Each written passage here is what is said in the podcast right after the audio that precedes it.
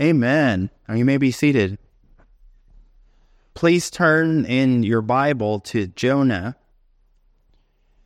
Jonah chapter 1. And while you're turning there, let me pray.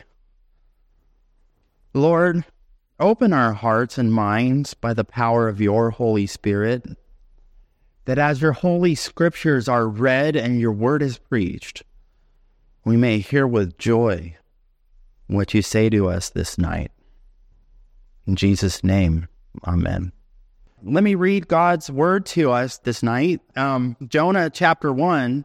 And uh, just to give us, uh, like I did this morning, to give us a little context, I will read verses 1 through 6. But the sermon text is 3 through 6. Here now as I read God's word.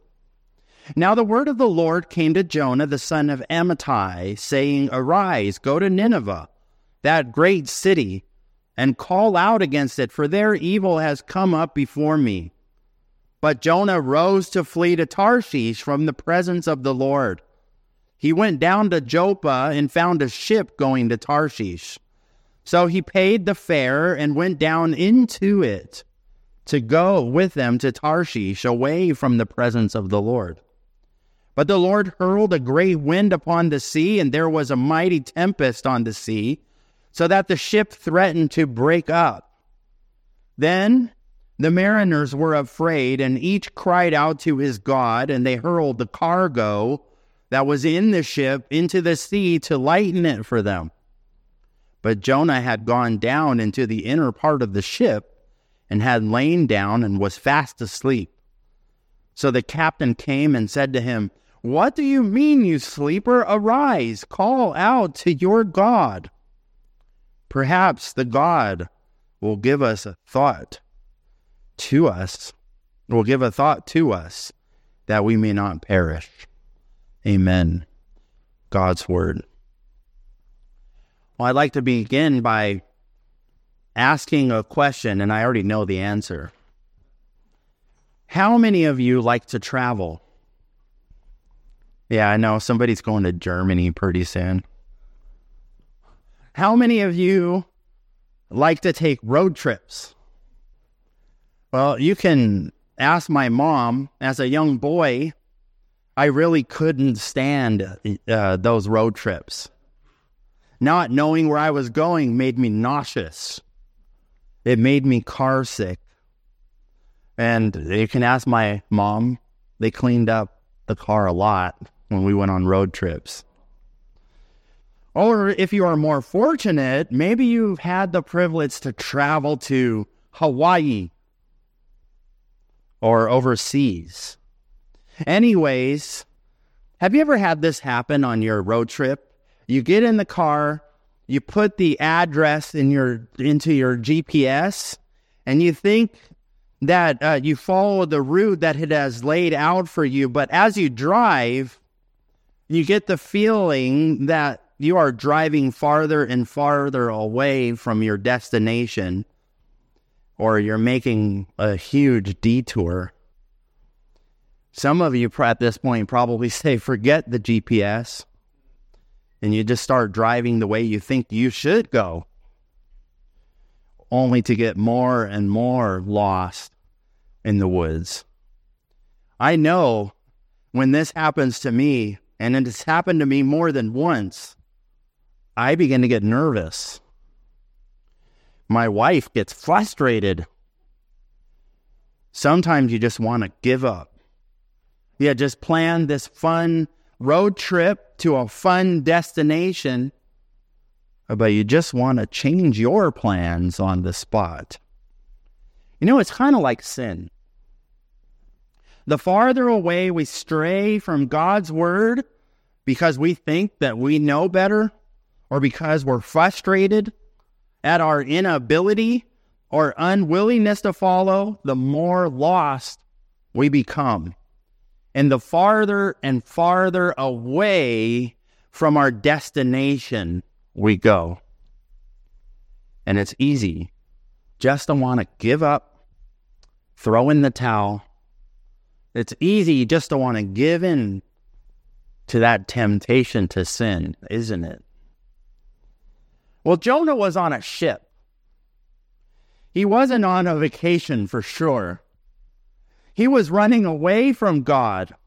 He was fearful that the people whom he hated, because they were God haters, enemies of God and his people, he was afraid that they just might get saved and be included alongside him and be included in God's people. Rather than guarding his heart, as Solomon said in Proverbs 4:23, keep your heart with all diligence for from it flow the springs of life. He had let sinful thoughts enter in. And once that happened, and he got on the road, or rather the sea route, leading in the wrong direction, it was easier for him to continue on that wrong path. And he got farther away from, remember, as Sinclair Ferguson said, the felt presence of God. And he got farther away from God's word.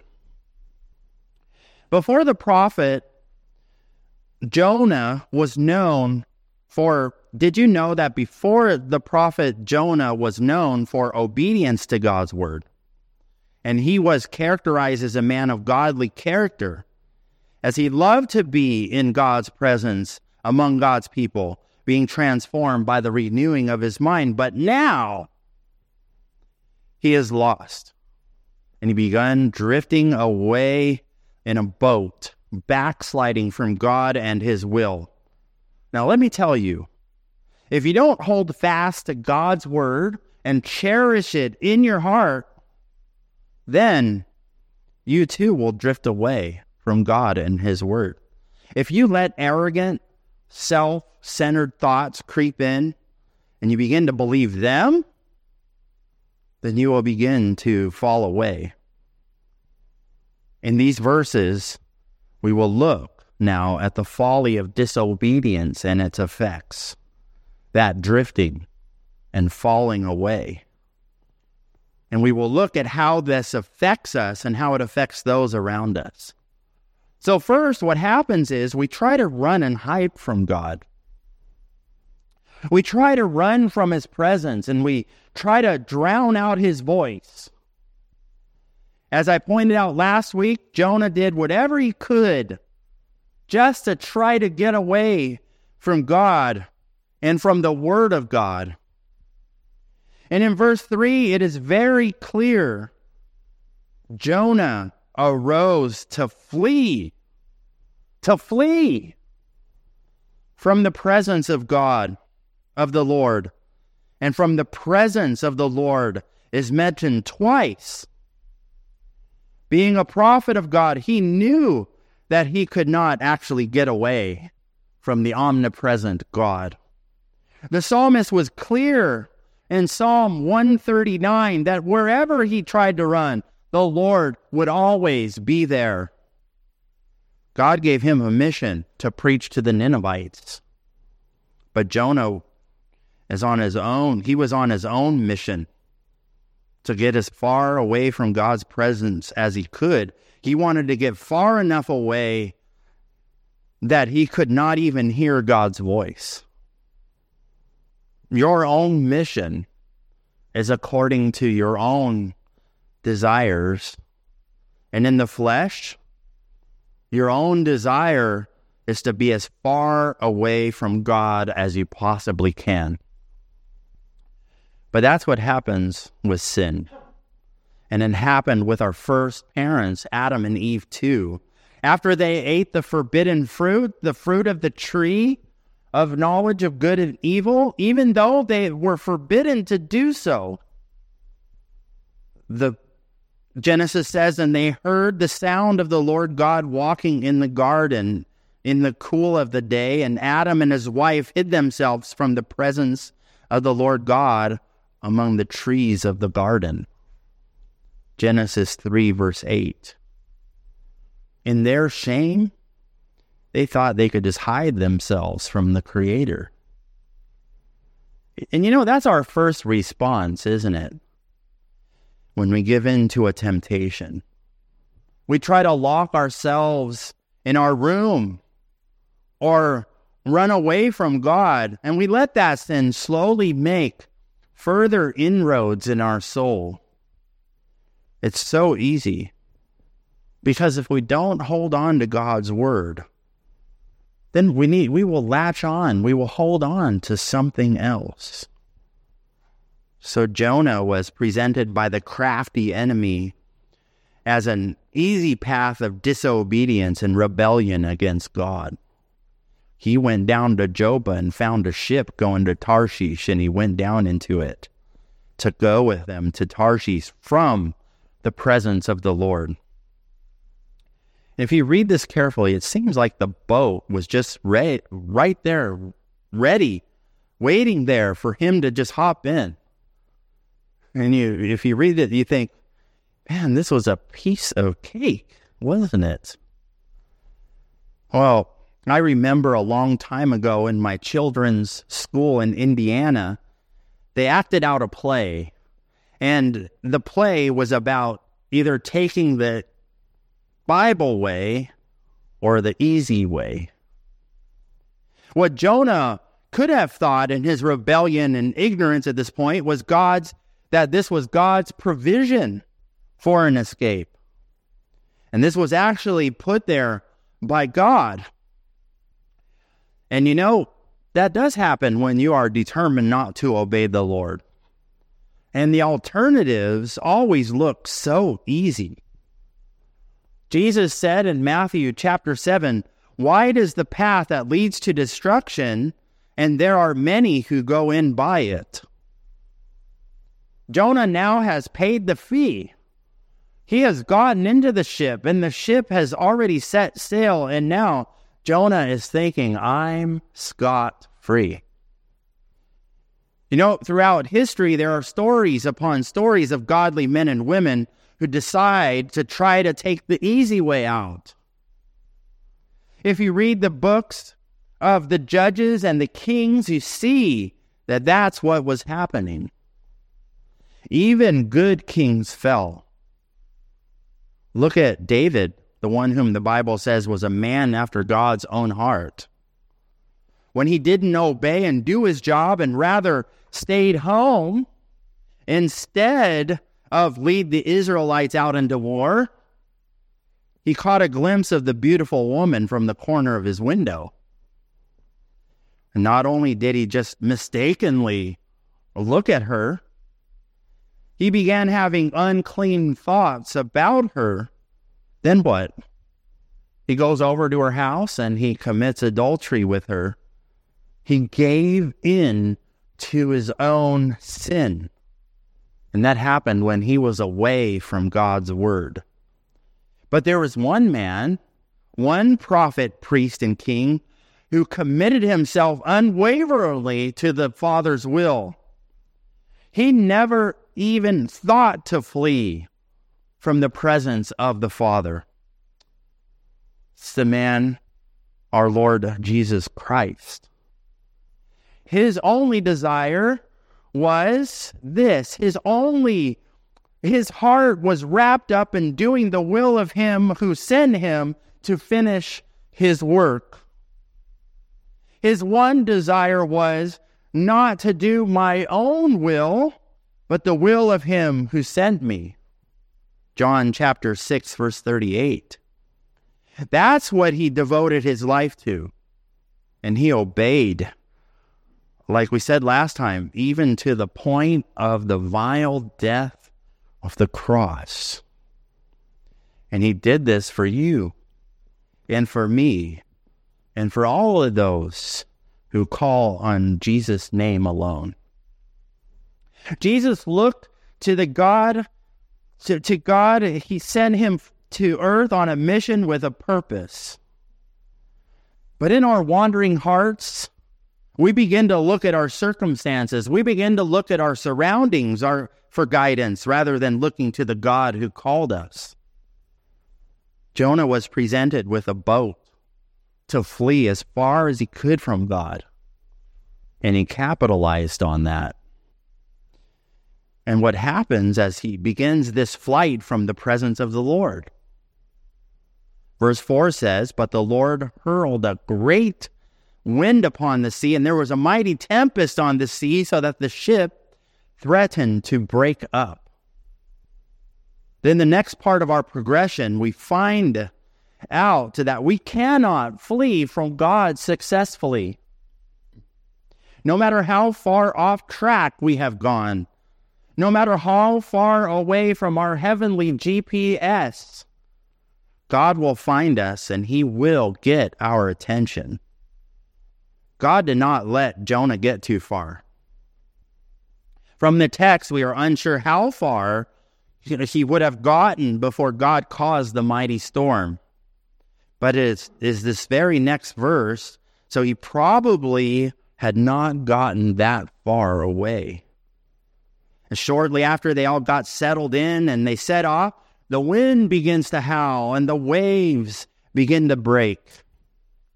The rain is probably falling as if water was being dropped down from buckets in the sky. And the author uses a literary device here called personification to tell us how the ship felt. Even the ship could not take the intensity of the storm. What I hope we get here, what I hope that you see here is that God is in ultimate control. The Lord sent this great wind and brought this storm. It did not just happen by chance. But why?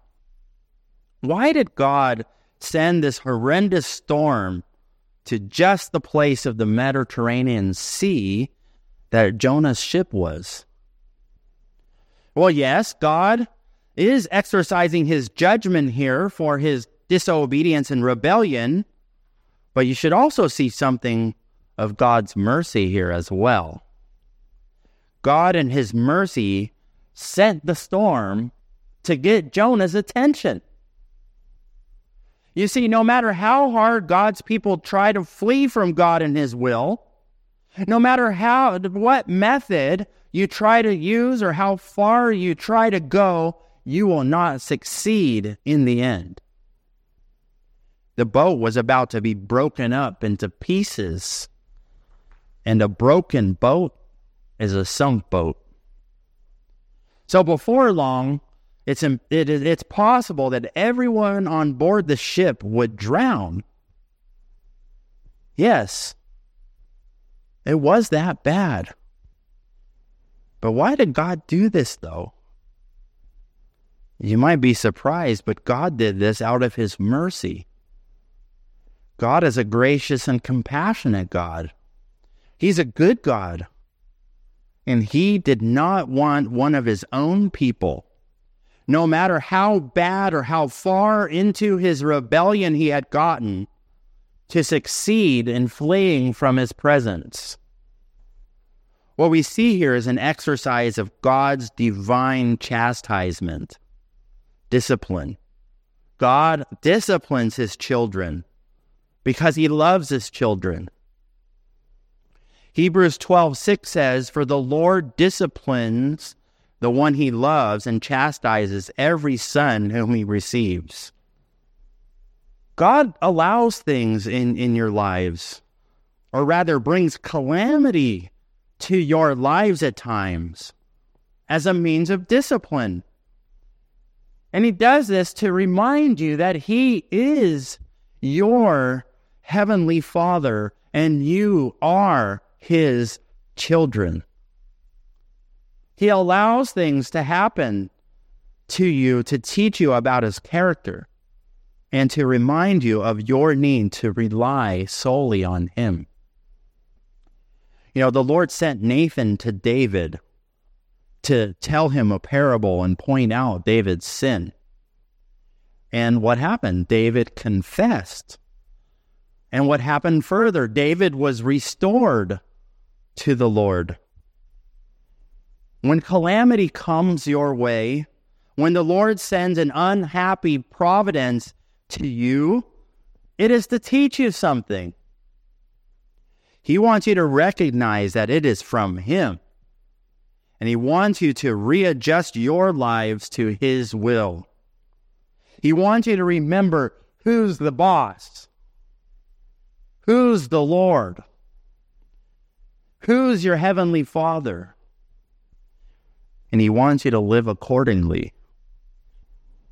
You know, we all were really heading down the path to destruction. But the Lord sends something our way to stop us and to get us get our attention. So now at this point in the account, we see that Jonah's attention has not been caught yet. He is fast asleep.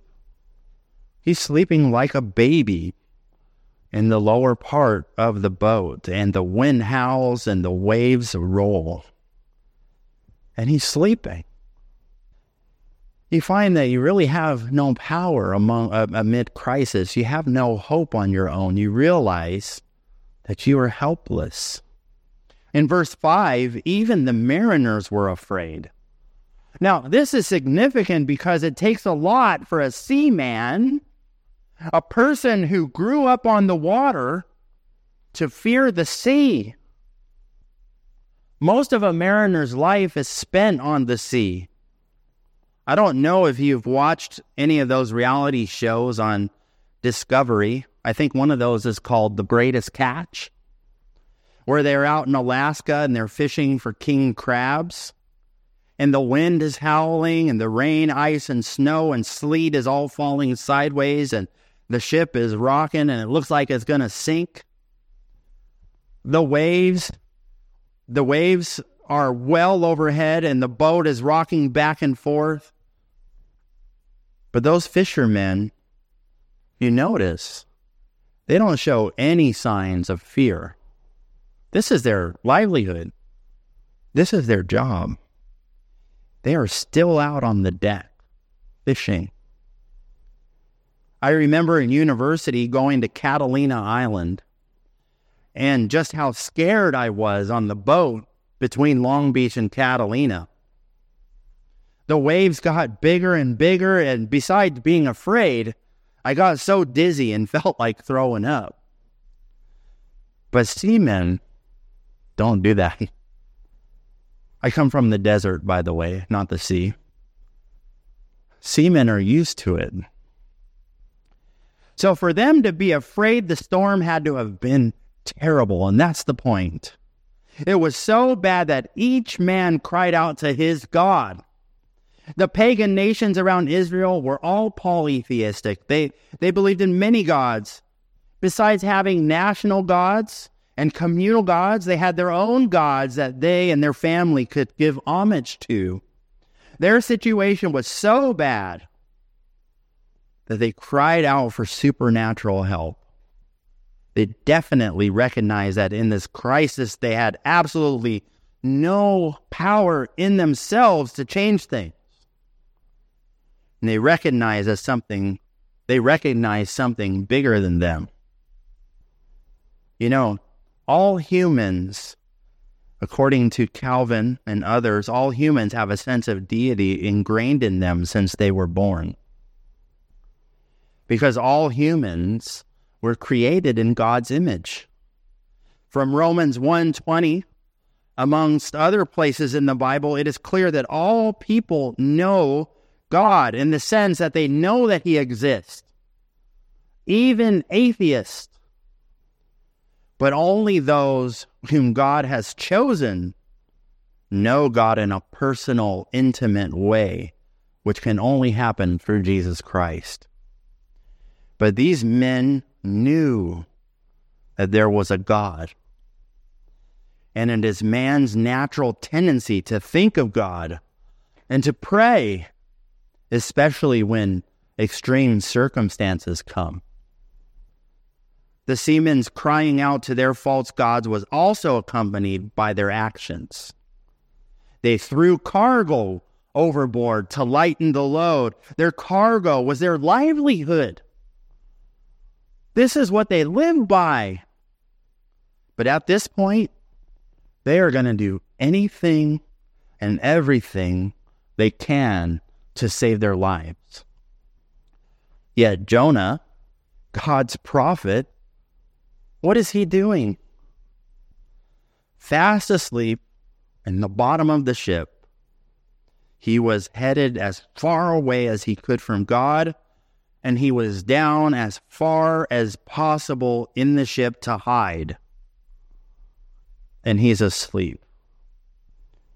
You know, and this kind of a sleep is not just like after you had a long, hard day at work or in the swimming pool and you're physically exhausted. No. The Greek translation of this passage suggests that he was fast asleep and snort like an induced sleep. The same language is used in Genesis 2, where Adam is sleeping while God is performing rib surgery. He is out cold. And if any of you have ever had surgery and gone under full anesthetic, you know what it is like. The doctor asks you to start counting sheep, and when you get to about three or four, you are out cold until they wake you up an hour after the surgery was already performed. Now, we are not told why Jonah is sleeping. Perhaps he was tired from his journey, whether physically or whether emotionally or whether spiritually. Or this deep sleep could have been a way to try to get farther away from God and His will. You know, when you feel hopeless amid a circumstance that you and your sin put yourselves in, you just want to retreat. You just want to let down your guard and sleep. You don't want to care anymore. You're not as alert to the situation as you once were when you were walking closer to God. When Jesus went out to pray, he warned his disciples to what? To be alert and not to fall asleep. Jesus also told a parable about 10 virgins, reminding the people to stay alert, for soon Jesus will return. But the disciples were caught off guard and they were sleeping and they were rebuked it's so easy to get caught up in yourselves and what you think you want, that, uh, and what you think you want, that you begin to fall asleep spiritually. And in your spiritual slumber, you think and do and say things that do not glorify God. And therefore, you lose your satisfaction in Jesus Christ. And it's easy, brothers and sisters. It is very easy. And when crisis comes, you try to scramble to come up with your own remedies, but you can't do anything about it. You're truly helpless. You know, it's tempting for the church to want to sleep, even if they don't know what they are doing. So many churches have begun to give in to this current to current popular ideas. They have begun to exchange a worship style that was once focused on glorifying God, one that was God centered, into one that appeals to man's sinful emotions, one that is actually dumbing and numbing rather than spiritually awaking. But the Lord has chosen His church to be a light in the darkness, to be a siren that wakes the world from their slumber. The captain in our story, in his panic, came to Jonah and he pleaded with him to wake up and call on his God, the God of the Bible. They had learned something about a good God that has compassion on his people, as opposed to the gods they worshiped who had no personal relationship with them at all. And they would not, and they would only try to appease those gods. The world knows God because God has revealed himself to the world in his power and his might by natural revelation. The heavens declare God, the psalm says. They know about God's character. The world knows about God's character. And when people go through crisis, where are they going to look for help? They look to the church, they look to Christians. I don't know if you've noticed that. When your unsaved relative is going through something horrible in their lives, maybe uh, maybe a divorce or something like that, who are they going to call? They're going to call you, the Christian. Please pray for me. Do you have any solutions? Will you be ready when your relative or your coworker calls you up or knocks on your door asking for help? You know, there's a story in the book of Acts 27 about a storm. Like Jonah, the Apostle Paul set out to sea. But unlike Jonah, Paul set out to Rome in obedience to God's call. And like Jonah's journey, there was also a tempest at sea. But rather than go to sleep in the lowest parts of the ship, Paul encourages those on board with him to take heart, men, for I believe God that it will be just as it was told me. Paul believed and trusted God at his word. Paul did not try to run from God's word, but he believed it. This should be your attitude an attitude of faith that what God says is true and trustworthy. But as I always say, there's one greater. There is one greater than Paul, our prophet and apostle, the Lord Jesus and Savior Jesus Christ. He was also asleep in a boat. And his own disciples panicked and came and woke Jesus up because the storm was raging on the Sea of Galilee. And what did Jesus do? He got up and immediately rebuked the storm. And the wind and the waves ceased on his very word. Even the wind and the waves obey him. He is God. He is in complete control. Jesus sent out the great wind on the sea. Jesus caused that mighty tempest for Jonah. And Jesus stopped the mighty tempest on the Sea of Galilee. God is in control. Jesus is in control. You have frustrations. You have worries. You have struggles. And you know, those are going to uh, int- be intensified. I urge you, church, Look to Jesus. Cry out to Jesus. He knows what he's doing. He is in complete control of every circumstance. Whether it's an unhappy providence, whether it's a happy providence, look to Jesus. Look to Jesus. Let's pray. Our Father in heaven, we thank you that even though it is our propensity to want to run away from you because we mess up, we gave in to our temptation. You, by your grace, throw things in our way to get our attention and call us back to you. That is amazing grace. That is grace that is greater than all of our sin. Help us, Lord, to keep looking to Jesus, the one who stood in our place, the one who took our punishment, that we might have full blessing in, in Him because of Him. We pray all of this in Jesus' name. Amen.